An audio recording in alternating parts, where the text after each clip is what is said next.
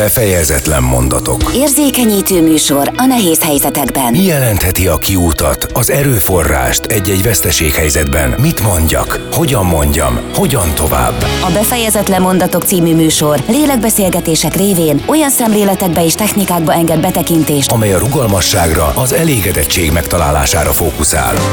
Ha nyugalmat keresel, vagy napi csodát szeretnél csempészni a mindennapjaidba, tarts velünk a befejezetlen mondatokra válaszokat találva. És miért ne éppen most? a mikrofonnál a szerkesztő műsorvezető Porkoláb Gyöngyi. Szeretettel köszöntöm kedves hallgatóinkat. Önök a Befejezetlen Mondatok című beszélgetés sorozat következő beszélgetését hallgatják. A mai adásban vendégem Horváth Lajos, aki a HBZ ügyvezetője.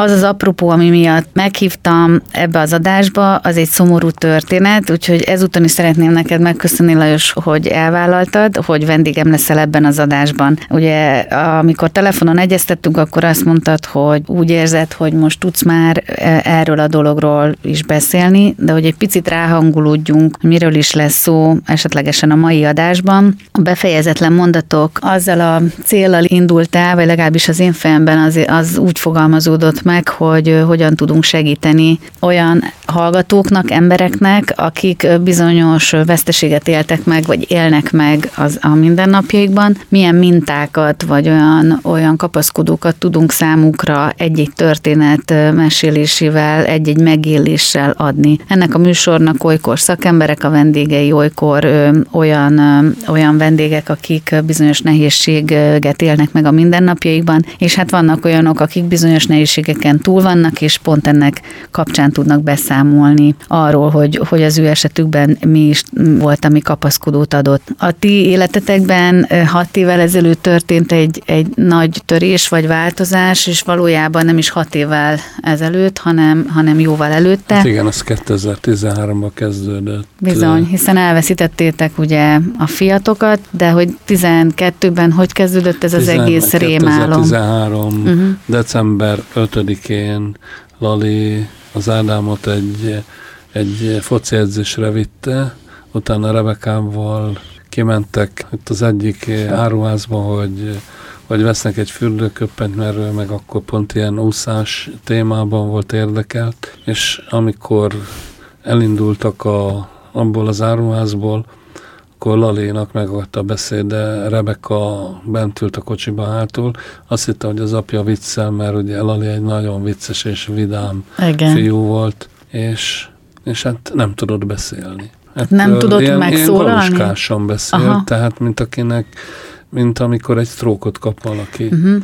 De Lali, hogy elmondta, megnézte, hogy kezelába mozog, és bement a kenézibe, ott csináltak neki egy vérnyomást, cukrot megnéztek, egy rutinvizsgálatot. Ott úgy a gyerekek ültek a kocsiba hátul. Csak, ugye Ádám edzésen volt, Ja. Rebeka, Rebeka, uh-huh. Rebeka akkor ment az apjával. Uh-huh. Ő egyébként is nagyon apás volt, és nagyon-nagyon ragaszkodott az apjához, imádták egymást. Mm.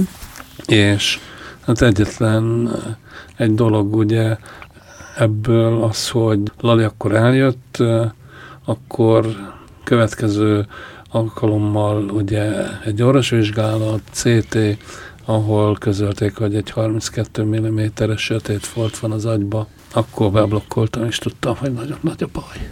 Elhiszem.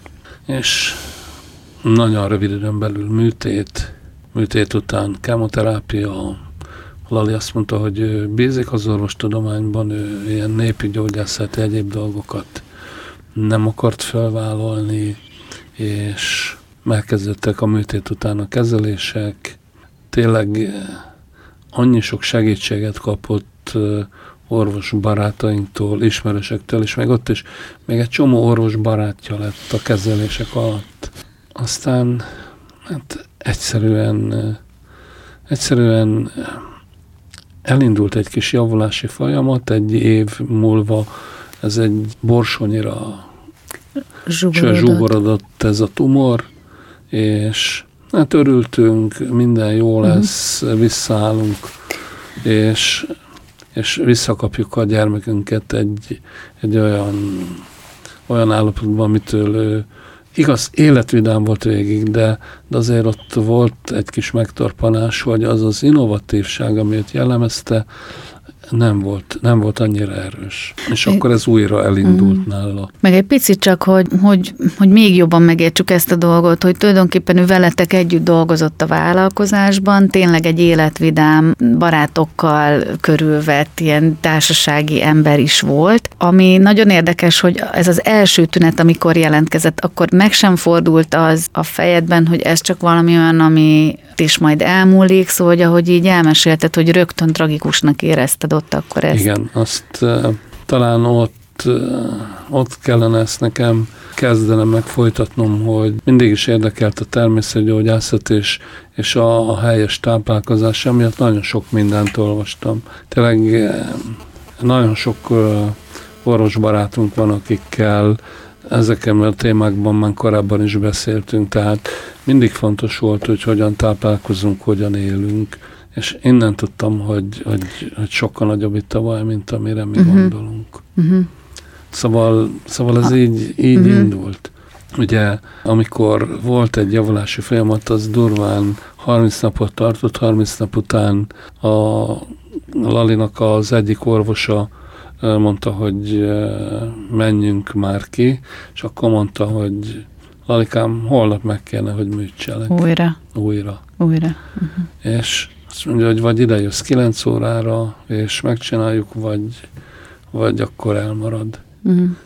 Összenéztünk Lalival, gyakorlatilag nem is beszéltünk, csak összenéztünk, uh-huh. és Lali azt mondta, hogy itt vagyok holnap. És akkor a második eh, műtét után közölte a professzor úr, hogy hát sajnos nem tudott igazából semmit, egy olyan, olyan beszédközpontot érinti a tumor, amitől ilyen kesztyűszerű volt ez a tumor, és nem, nem lát.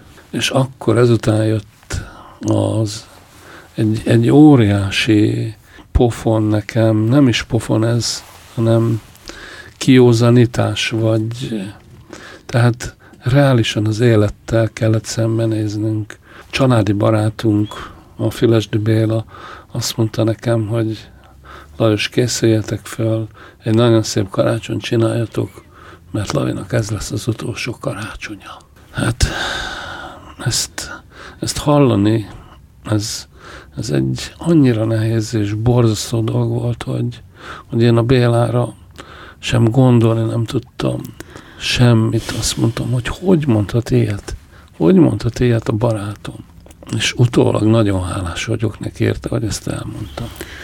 Igen, gondolom, hogy átíródott azért az, hogy lehet, hogy utólag hálás Igen. tudsz Igen. lenni azért, hogy ott szembesített őszintén ezzel. Igen, mintha... és azt hiszem, hogy, hogy volt nekünk is egy beszélgetésünk akkor, és te ott a Hospice alapítványon keresztül, és gyakorlatilag te sem jót mondtál nekem, és az sem esett jól, de ez csak addig tart, ez a nem jól esés, amíg kimondjuk, mert ha ezt végig gondoljuk, és ha bárki ilyen helyzetbe kerül, igenis fel kell készülni, és tudni kell szembenézni a legnehezebb dologgal is. Hmm. Mert a, a hosszú távon az életünket, eh, ha csak hitegetjük magunkat, és nem vagyunk reálisak, hmm akkor, akkor azt, azt sokkal nehezebb feldolgozni. Mm. Feleségem öt év után van most már a helyzetben, hogy Laliról lehet beszélni. Tehát annának, ha, mm. ha Lalit felhozódott, csak sírt, nézett maga elé. És ez nekem borzasztó volt nézni. Én, én, én bátrabban beszéltem erre a dologról, mert megkaptam előtte azt a nagy sokkot. És az, azt hiszem, hogy a, az életemnek ebbe a szakaszában nagyon sokat segít, uh-huh. hogy beszélek róla, tudok róla beszélni.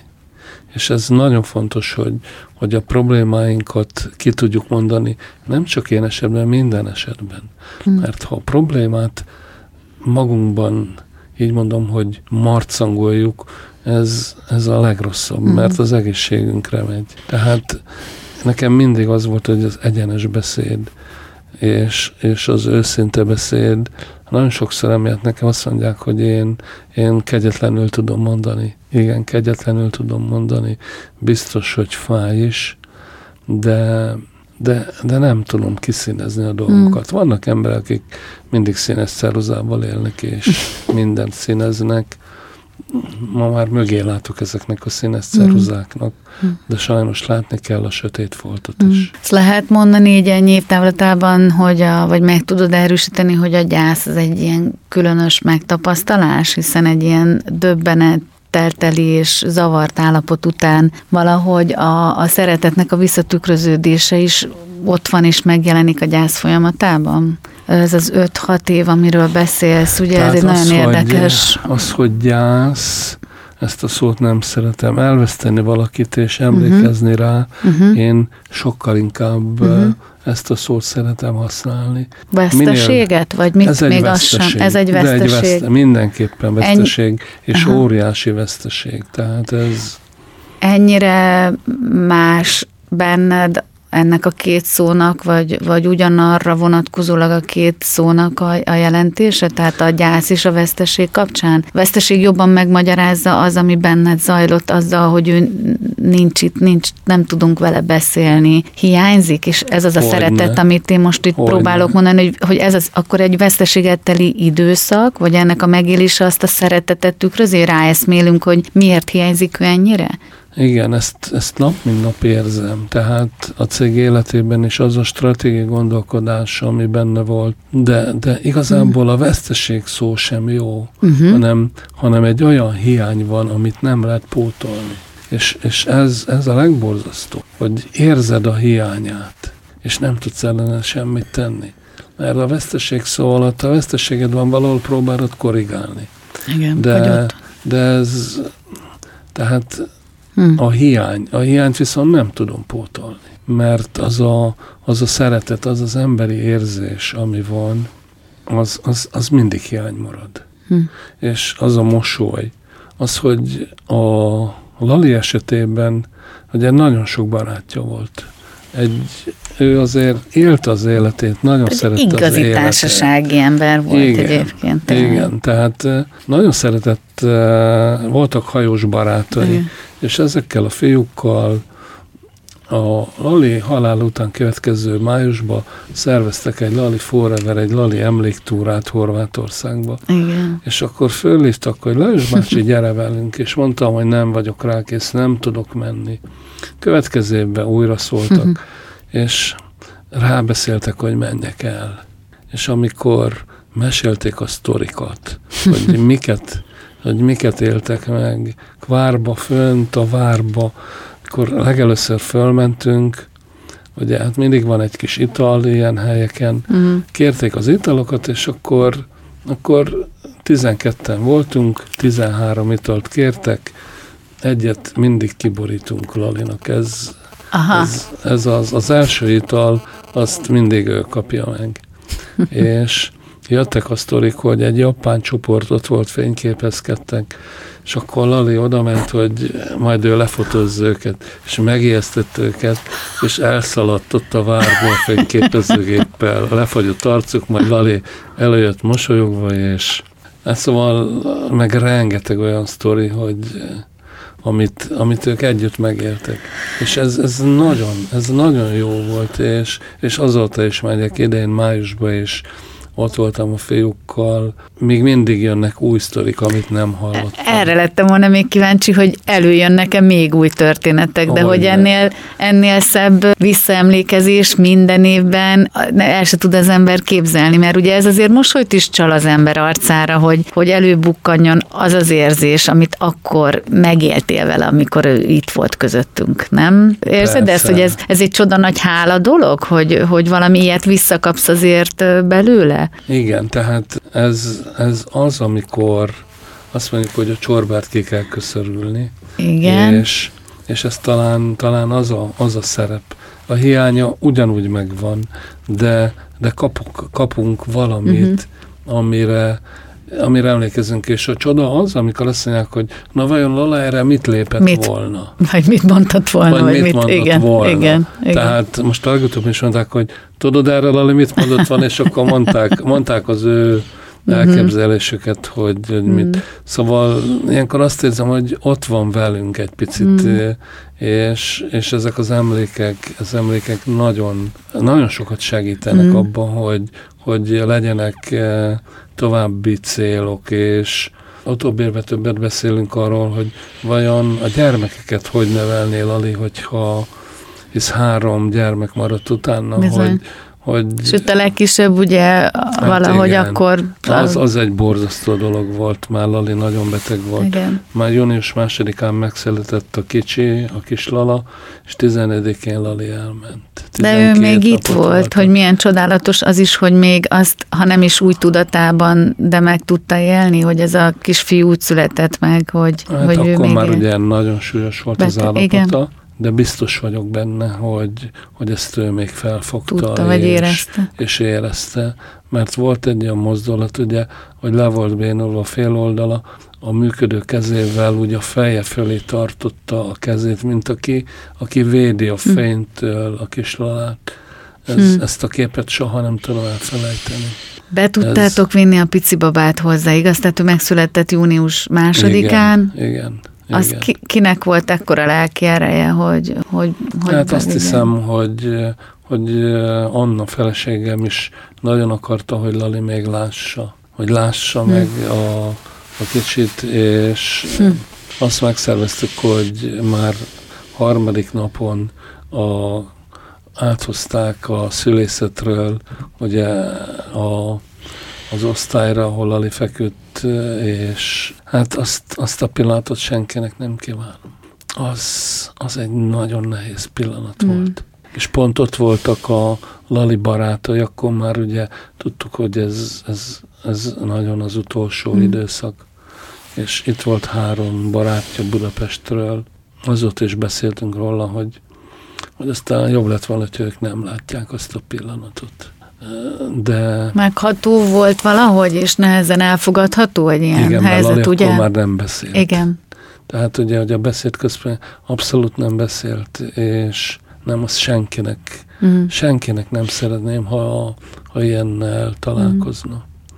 De, de biztos, hogy vannak, akik ilyennel találkoznak, ott nagyon-nagyon erősnek kell lenni. És jövőbe kell látni, tehát ez a lényeg, Igen. hogy, hogy, hogy lássuk a jövőt. Mert említettél itt ugye több olyan esetet, amikor nyilván az a fajta őszintesség ott akkor a jelenben nem esik jól az embernek. Az a fajta pillanat ott akkor nem esik jól az embernek. De ha most itt ülünk ugye hat évvel később, akkor talán máshogy gondolod Ezek ezt, most mind- látod ezt a pici hogy fiút felnőni, mégiscsak feltételezem, Ugyanolyan szorgalmasnak látom igen. a kicsi lalát. hogy feltételezem, hogy azt mondod, hogy de megtetted, hogy az édesapja láthatta, érezhette Igen. őt. Ezt el is tudod neki mondani. Így szóval, van. hogy ez, ez mindennél Igen, többet jelent. igen. A, no, noha akkor ott az a pillanat egy fájdalommal készült, teli. készült egy kis videó is, amikor Mhm. mm-hmm. majd ez a gyermek olyan nagy lesz.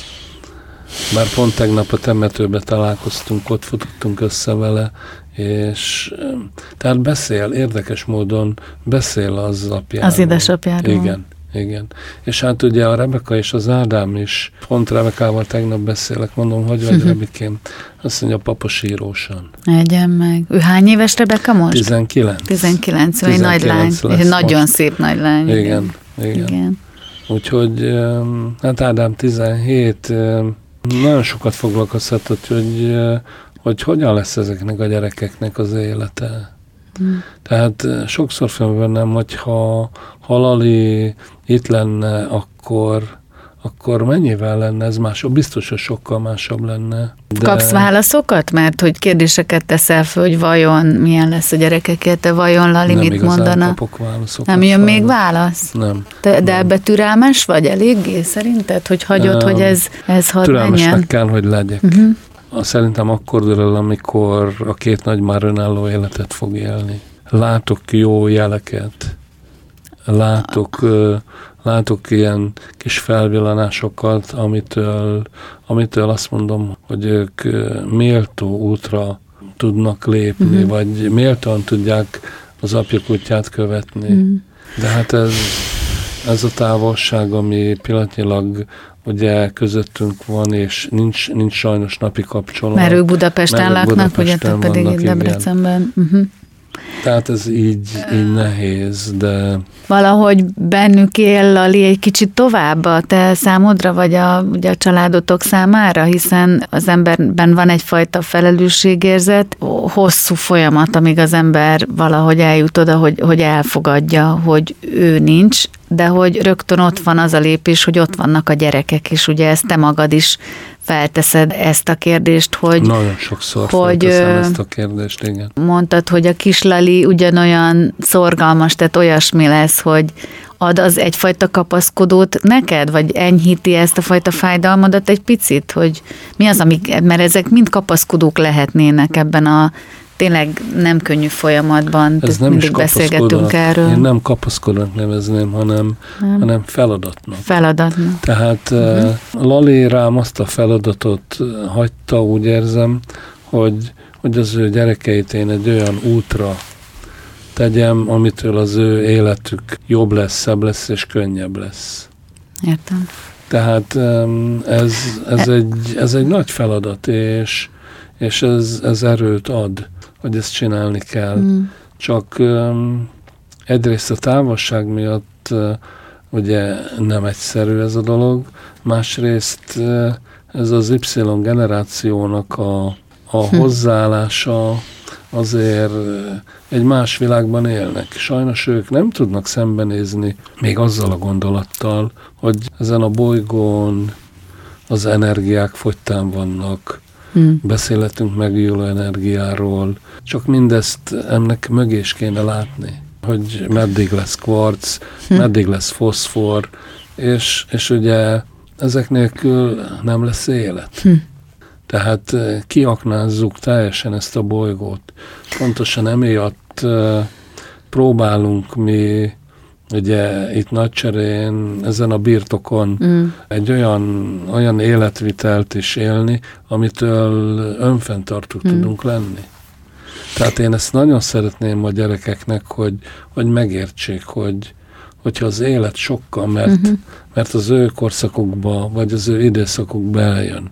Én még, még lehet, hogy az enyémbe is, hogyha még tíz évet élek, Hát ahogy itt akkor látja az ember, igen, ezeket a változásokat. Egyébként ez egy, ez egy kimondott, vagy kimondatlan ilyen kérés volt a Lali részéről, vagy inkább te érezted azt, hogy ő, ő ezt fontosnak tartja, hogy a gyerekeinek ezt a fajta tudatos életvitelét segítsd, vagy az élhetőségét segítsd. ilyenről nem beszéltünk Lalival. Konkrétan soha. ilyenről nem beszéltetek, ez egy Soha ilyen érzet, érzet amit te így érzel nagypapaként akár. Próbálom Igen. csak megfejteni, hogy egy nagyon, nagyon szoros családi kötelék volt az alapja mindenkori vállalkozásaitoknak, akár csak ha a HBZ működését nézzük, akár csak a Hanna kincsét, amit ugye a lányod Hanna visz most, hogy ebben valahogy az ember bizonyos dolgokat próbál átörökíteni, és a Lali szellemisége az, ahogy említetted, és a kreativitása, az életvidámsága, a küldetése, azt valahogy az ember szeretné tovább,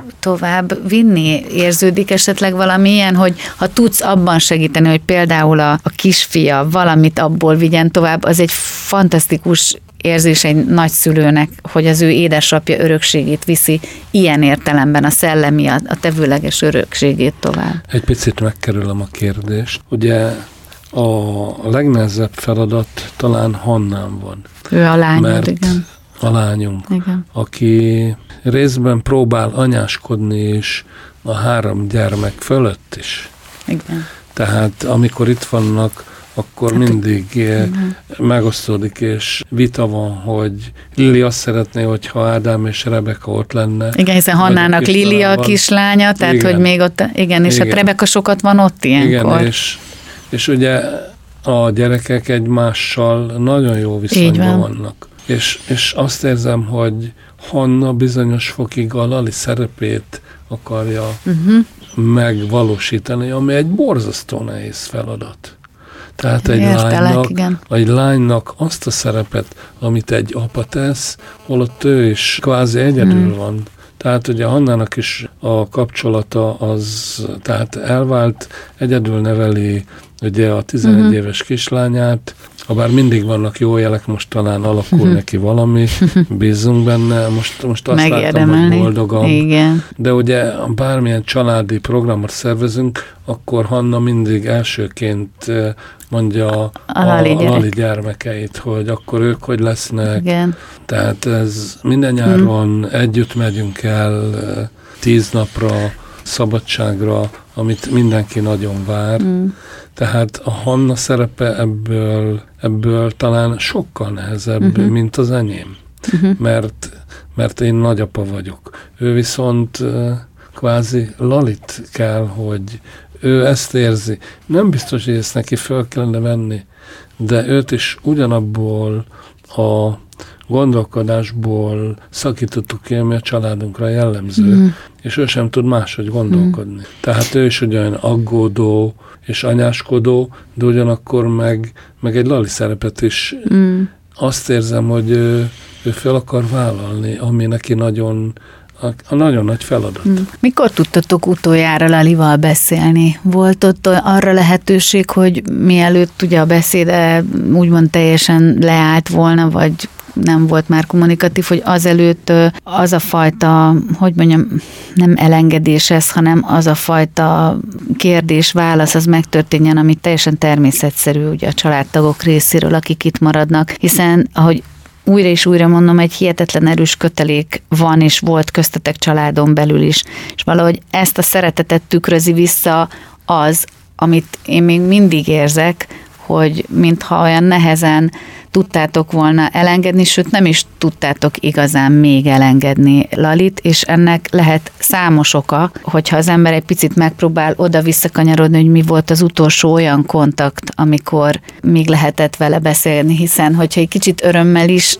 próbálom visszidézni ezt az időszakot, én találkoztam vele az utcán többször úgy, hogy már nem volt a beszéde annyira érthető, de mosolygott, és ott volt az a lalis mosoly az arcán, amit oly sok fényképen az ember most is visszanéz. Szóval, hogyha azok, akik szeretnek benneteket és körülvesznek, szeretnének segíteni, akkor ebben én inkább ezt látom, hogy, hogy van egy természetes valami folyamat, amiben ezt a fajta szeretetet próbáljátok keresni újra és újra. Igen, tehát a szeretetet azt, azt mindig keresni kell, mert a szeretet nélkül nincs élet. Tehát ez, ez, egy, ez egy alap dolog. Az a, arra a kérdésedre, Mhm. mm. hogy, hogy Lalival az utolsó, egy nagyon nehéz és nehezen tudok róla beszélni, Mhm. de összekapom magam és Mhm. elmondom. 14-én nagyon, már akkor nagyon rosszul volt Lali délelőtt folyamán. Feleségével beszéltünk, hogy mi legyen, hogy, hogy mit csináljunk, hogy és akkor Csilla azt mondta, hogy hát lehet, hogy jobb, ha bevisszük kórházba, hát ha még tudnak Mhm. rajta segíteni. Olyan négy óra magasság, fél négy, négy óra körül megérkezett a mentő, hogy jött a homokkertbe lakott Lali is, és amikor a mentőhöz kihozták, jött egy kis zivatar, és egy olyan, egy olyan fehér fénycsóva, amitől a szomszédnak a zöldre festett háza kékké vált, és elindult a mentő, és én, én ezt egy, fölnéztem az égre, egy olyan fényt láttam, amit, amit soha. És ezt egyik ismerősöm át is küldte nekem, hogy, hogy fotózta azt, és hogy ilyen volt akkor Debrecen fölött az ég. Hm. Azt mondtam, hogy Lali ebbe a fénybe eltűnt. Este még kimentem, és Molnár Csira doktornővel beszéltem, ott ültem az ágyán, és akkor azt mondta a doktornő, hogy, hogy Lajos, még, még a szíve még mindig erős, és, és hogy biztos, hogy még viszi tovább. Hm. De akkor már tudtuk, hogy vége, szóval ez nem... És ott ültem az, az ágyos sarkán, és próbáltam beszélni hozzá, és semmi reakció, de Mhm. semmi. És akkor mondtam, hogy Lalikám, Hm. a gyerekeidre vigyázni fogunk. És képzeld el, ahogy feküdt a bal szeméből, elkezdett folyni a könyv. Na ezt a pillanatot Hm. soha nem tudom elfelejteni. Gyakorlatilag ott köszöntünk el egymástól. Igen. Látod, milyen érdekes az életben, hogy, hogy néha nem szavakkal válaszolunk egymásnak, hogy az a könycsepp mennyi mindent hordozott magában, akár azt, hogy köszönöm, hogy itt vagy, hogy hálás vagyok, hogy itt vagy, hmm. hogy, hogy Ez ott, a vissza... minden. Minden, tehát abban minden, hogy valahol beszélhetünk itt háláról, szeretetről, köszönömről, mindenről, amik alapvetései az életnek, de hogy talán ott van benne ez az élet is, vagy a búcsú is, nem? Az a könycsebben talán igen, sok minden. Igen. És akkor én eljöttem, másfél óra múlva kaptuk a telefont, hogy, hogy Lali befejezte. Ha jól tudom, hogy te voltál egyébként, aki így erővel bírtad ezt az utolsó időszakot. Hogy Valakinek bírni Ugye kellett. bírni kellett. Valakinek bírni Talán kellett. ebbe az is benne volt, hogy, hogy a, akár a feleséged, vagy ugye a testvére oly nehezen Hát Hannát, Hannát nagyon viselte. megviselte. Mai uh-huh. napig is rajta ez egy óriási... Nem látom olyannak Hannát, mint, mint, mint ezelőtt. Volt nem tudott felszabadulni. Jó, közben jött biztos a vállása, mm. de, mm-hmm. de azért a, a Lali vesztesége. Tehát nincs, talán nincs olyan nap, hogy Hannával, amikor beszélünk, Lali ne jönne ne jönne szóba. Volt olyan időszak, amikor azt érezted, hogy ez a nagyon mély szomorúság egy picit átfordul olyanná, mint amiről most meséltél, amikor májusban a barátaival Horvátországban van ez a bizonyos túra, hogy, hogy egy picit át, átfordítani ezt a fajta tényleg szomorúságot, ami egy végeláthatatlan tengernyi könycsepp, nem is tudom máshogy hát látni ezután, hogy egy picikét belül, belül hogy ez, ez egyfajta küldetés. Itt mondtam a beszélgetésken, hogy a gyász. Igen. Tehát Lali nem szeretné, hogyha, hogy őt, gyász. hogy őt gyászoljuk. Uh-huh. Tehát őt nem kell gyászolni. Uh-huh. Az ő vidámságát és egyébként most uh, napokban beszéltük, hogy hogy a, az egyik Campus Fesztiválon, uh-huh. ugye várták Kenesén az ő barátai, és hogy a félötös vonattaló megy. Már Lali akkor nem az első pohár sörét itta meg, nem volt részeg, de jó hangulatban volt. Uh-huh. Ugye mi is ott voltunk a kampuszon, és mondom, hogy Lali, nehogy elinduljál. És akkor valami árcidolát valaki felragasztott a hátára, a lába fázott, felhúzott egy strandpapucsot, egy vietnámi strandpapucsot, zoknit húzott rá, és akkor így, így mondtam, hogy hát remélem, hogy nem indul el Balaton kenesére akkor utána, amikor a fiúk elmesélték ezt a sztorit, hogy hogy Pesten rossz vonatra szállt, mert nem az északi, és akkor várták, várták őt Aha, kenesén, világ, világ kenesén, de igen. akkor Lalit fölhívták telefonon, és Lali jó hangulatban volt, fiatalokkal beszélgetett a vonaton, és kiderült, hogy ő nem az északi oldalra lévő hanem a délire. És mondta, hogy akkor majd világosan, na, világosan előkörködte az időt, nem szállt le. És írták meg a fiúk, hogy hol vagy. Mondja, hogy most indult el a vonat. Hát a fiúk ott várták. Igen. Siófokon újra találkoztak, és akkor Siófokon vették föl Alit.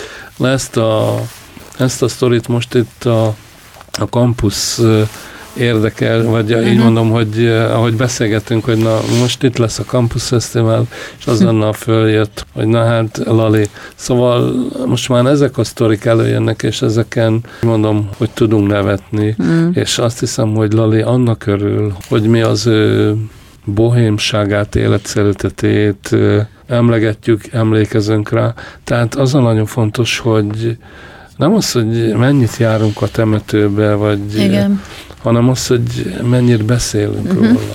Tehát ez nekem, nekem ez, a, ez a nagyon fontos, és így marad meg az emlékünkbe a gyermekei, és remélem, hogy még az unokái is fognak a nagyapjukról beszélni.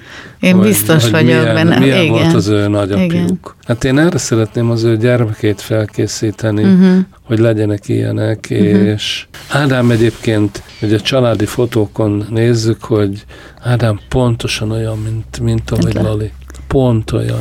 Ők hány évesek pontosan? Tehát Rebekáról Rebeka beszéltünk. 19, 9, Ádám, Ádám 17. 7. Ádám szeptember 9-én született, Rebeka augusztus 22-én.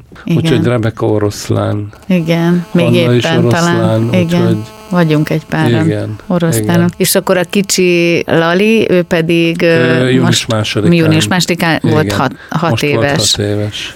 Igen. És ha már a történetekről beszélünk, akkor gondold, hogy milyen büszke lesz ő, amikor majd azt meséli, hogy ő még az édesapjával találkozhatott ott, akkor arra a pillanatra.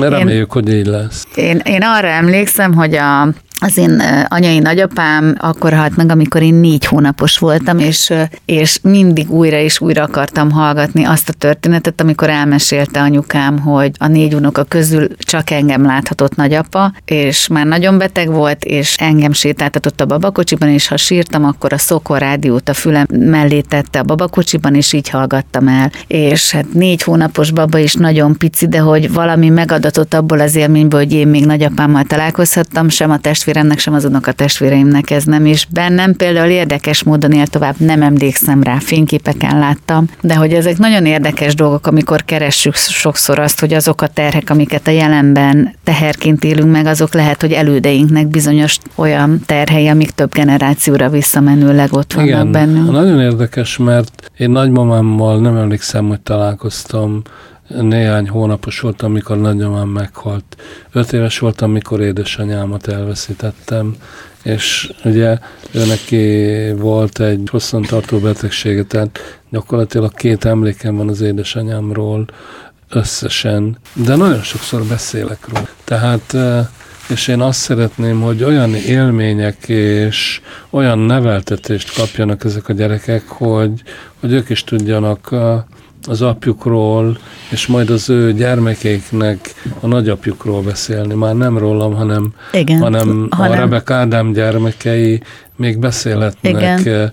A mai világban ugye rögzítő eszközökkel, egyebekkel már sokkal több lehetőség van. Hmm. Igyekszünk olyan videókat, olyan fotókat készíteni, amik, amik remélhetőleg hmm elővető lesznek hm. később is. Így mindig ott marad az emlékünkben a Lali, mint ahogy nekem a nagymamám vagy az édesanyám. Ez, ezt, ezt nagyon fontosnak tartom, hogy emlékezzünk. Gyakorlatilag az emlékezés is a gyökerünk. Igen. És gyökér nélkül nincs élet. Igen. Ennek a beszélgetés sorozatnak a, a címét, vagy az ötletét, azt Szabó Magda mondják meg Zsófikának című regénye is adta, amely ugye arról szól, hogy orvos édesapja egy vizsgálat közben hal meg a Zsófikának, és az az utolsó mondata, hogy mondják meg Zsófikának, és ott összeesik. És ez a 11 néhány éves kislány elkezd utána menni annak, hogy vajon az ő édesapja mit mondhatott, vagy mit akart volna neki mondani, hogyha eljátszanál azzal a gondolattal, hogy Lali még mondott volna neked valamit, akkor mit üzent volna szerinted? Biztos vagyok benne, hogy a családjára és a gyermekeire gondolt és ez adja hm. nekem azt az erőt, hogy, hogy nekem ezzel feladatom van. Igen. Mert kutya kötelességem, hogy nem csak az enyém, hanem az egész Igen. család feladata. Tehát én mindig, mindig családba szeretek, és tudok gondolkodni. Ugyanezt teszi a feleségem, ugyanezt teszi Hanna, Igen. És, és ez, de nem csak ők, hanem, hanem a testvéreim is, eh, meg az ő gyermekeik mm. is. Tehát ebből a szempontból a család jó, hogy erős, és, és a lehetőségek mérten összetartunk, mm. de biztos, mm. hogy, hogy Lali azt mondta volna, hogy, mm. hogy vigyázzunk a gyermekeikre. Keire és, hm. és, és jó példák legyenek előttük. Ez, ez egy nagyon fontos dolog, hogy, hogy jó példák hm. legyenek.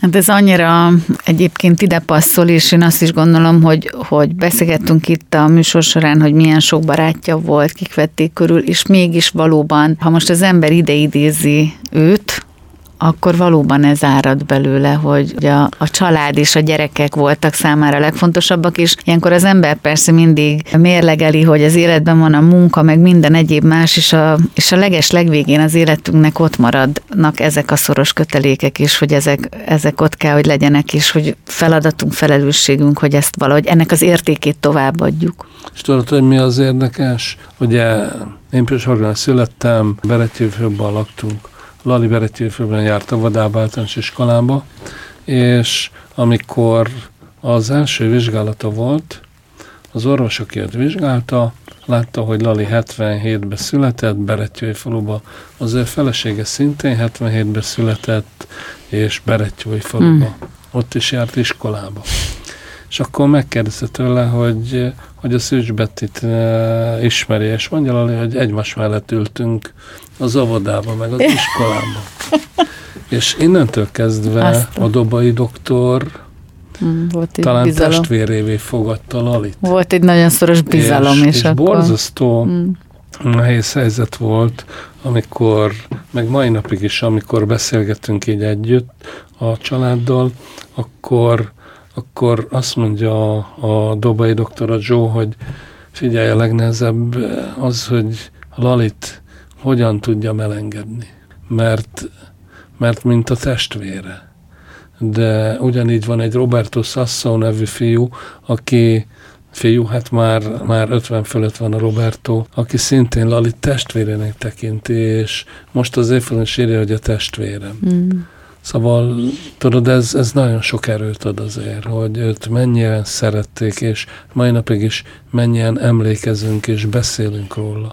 És ez, nem, pedig, ez nagyon-nagyon fontos. Nem, pedig addig él az ember, amik emlékeznek rá, tudod, Igen. tehát tényleg van ez a mondás, Igen. hogy van. ezeken keresztül. Én nagyon-nagyon köszönöm neked, hogy, hogy tudtunk egy kicsit emlékezni Horváth Lalira, mert hogy így mi, mindannyiunk. Igen, HBZ Lali, HBZ Lali. Kivel találkoztál? Hor, Horváth Lalival, ez mindig így volt. Szóval, hogy tényleg itt van közöttünk, és azon is sokat gondolkodom, hogy lehet, hogy mi nem akarjuk elengedni, mert olyan jó látni azt a mosolyt, ami, amit még mindig ide csal, vagy azt a valahogy volt benne egy ilyen nyugalommal teli, békességgel teli öröm, amikor az ember ő, őt látta, és hát szerintem maradjon meg így, és én azt mondom, hogy beszélgessünk meg mindenféle történet, meg ilyen jellegű élmény jöjjön ki belőlünk is, mert lehet, hogy, hogy mi is kevésbé akarjuk elengedni őt.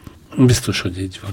Tehát nem szeretnénk elengedni, mert ha a teste nincs itt, de a lelke itt van. Igen, de valamiért ő így van itt közöttünk, szóval ugye a szakma mindig azt mondja, hogy nincs két egyforma ilyen eset, de hogy az elfogadás vagy az elengedés az része lenne, hogy utána mindenki megnyugodva tudjon tovább lépni, de vannak olyan helyzetek, amik szerintem egyediek ilyen tekintetben, és én azt gondolom, hogy ezekről jó beszélgetni. Azok a barátok, akik tényleg ott vannak ma is, és nem csak, hogy emlékeznek őre, hanem, hanem visznek téged. Fontos nekik ez a dolog. Szerintem ezek mind mind olyan fontos értékek, amire talán ez az elmúlt két év meg még inkább ráirányította a figyelmet. Igen, biztos, hogy így van, mert azt hiszem, hogy sem Rebeka, sem Ádám nem beszél annyit róla, de, de nem tudják elengedni. Az a számukra mégis nagyon fontos és a kislalába is remélem, hogy, uh-huh. hogy ez, ez ugyanilyen erős lesz. Igen. És ez, ez, ez uh-huh. nagyon fontos. Azt hiszem az ő számukra is fontos, hogy, hogy az apjuk uh, itt legyen velük úgy, hogy, hogy lélekben itt van, Igen. és, és tudjanak az apjukról emlékezni, gondolni az apjukra, ez, ez nagyon-nagyon fontos. Nagyon szépen köszönöm, Lajos, ezt a beszélgetést. Nem tudom, hogy maradt benned bármi olyan érzés vagy gondolat, amit Azt hiszem, még szeretnél. Nem. Nehéz volt elkezdeni, hmm. de, de igazából most azt mondom, hogy mégis jó volt, hogy erről beszéltünk. Uh-huh. Talán akik hasonló helyzetben vannak, ők is nem azt mondom, hogy tanulnak belőle, de, de egy, egy más megközelítésben élhetik hmm. meg az ő nehéz helyzetüket, mert sajnos egyre több uh, ilyen esettel találkozunk, ahol hmm. fiatalon veszítenek el embereket, családok, és, és fontos, hogy, hogy ők tudják ők is megélni ezeket, és hmm. legyen egy, egy kicsit más példa előttük. Hmm. Talán így könnyebb ezt az egészet és nem a gyászt, hanem a hiányt. A hiányt, igen. Átérjük a ezt a gyász szót hiányra, igen. Én igen. Igen, én ezt... Nem kö... akarom, hogy más átírja, de... Nem, én ezt... De én... Persze. Én ezt azért köszönöm neked, mert úgy, ahogy említetted, hogy akkor is ugye erről mi mindig őszintén tudtunk beszélgetni, és a, a köszönöm az annak szól, hogy, hogy ez is része annak, hogy elfogadjuk egymást olyannak, amilyen a másik, és nem biztos, hogy ugyanúgy gondolkodik mondjuk, mint én, és ez az élet más területén is sokszor van így. Ha te ezt nem úgy éled meg, hogy ez gyász, meg nem veszteség, hanem legyen az a hiány, akkor ez már jó dolog, mert eljutottál oda, hogy meg tudtad azt fogalmazni, hogy, hogy mi az. De nem szabad egymás érzését ráerőltetni az embernek a másikra. Arról nem beszélve, hogy ezek tényleg olyan folyamatok vagy érzések, amik nagyon egyediek, és ez, ez mindenki a maga útját járja, akár a hallgatással, akár a beszéddel, akár a, akármi más, más módon. Úgyhogy mi tényleg ebben a, a műsorban próbálunk ehhez csak egyfajta lehetőséget is mutatni azoknak, akik hasonló helyzetben vannak, úgyhogy én ezt ezért nagyon-nagyon köszönöm neked, meg ezt a fajta őszintességet, és hát Igen. hát sok erőt, meg én azt mondom neked, hogy sok-sok örömet, mert ilyen klassz fia nem akárkinek volt, és ahogy ezt így viszitek tovább, ez hidd el, hogy, hogy nagyon sok mindenkinek erőt és örömet is ad, és az öröm is ott kell, hogy legyen az életünkben, hogyha az unokáknak tovább akarsz ebből adni valamit. Úgyhogy így van. Így van, teljesen. Ezt kívánom a sok-sok örömet még. Én azt szeretném azért így elmondani, hogy itt a beszélgetésünk során érintettünk olyan témákat, ami másban mm. esetleg sebeket szakít föl, mm. hogy azért senki ne, ne óroljon ránk, inkább segíteni szeretnénk ezzel a beszélgetéssel, én úgy gondolom, mint hogy sebeket felszakítani. Igen. De de az őszinteség nagyon fontos. Mm. Köszönöm szépen Horváth Lajosnak, a HBZ ügyvezetőjének, hogy Horváth Lalira emlékezhettünk közösen. Köszönöm szépen hallgatóinknak is a figyelmet. Önök az FM90 Campus Rádió befejezetlen mondatok című beszélgetését hallgatták. Búcsúzik a szerkesztő műsorvezető Porkoláb Gyöngyi. További kellemes napot kívánok. Viszontalásra.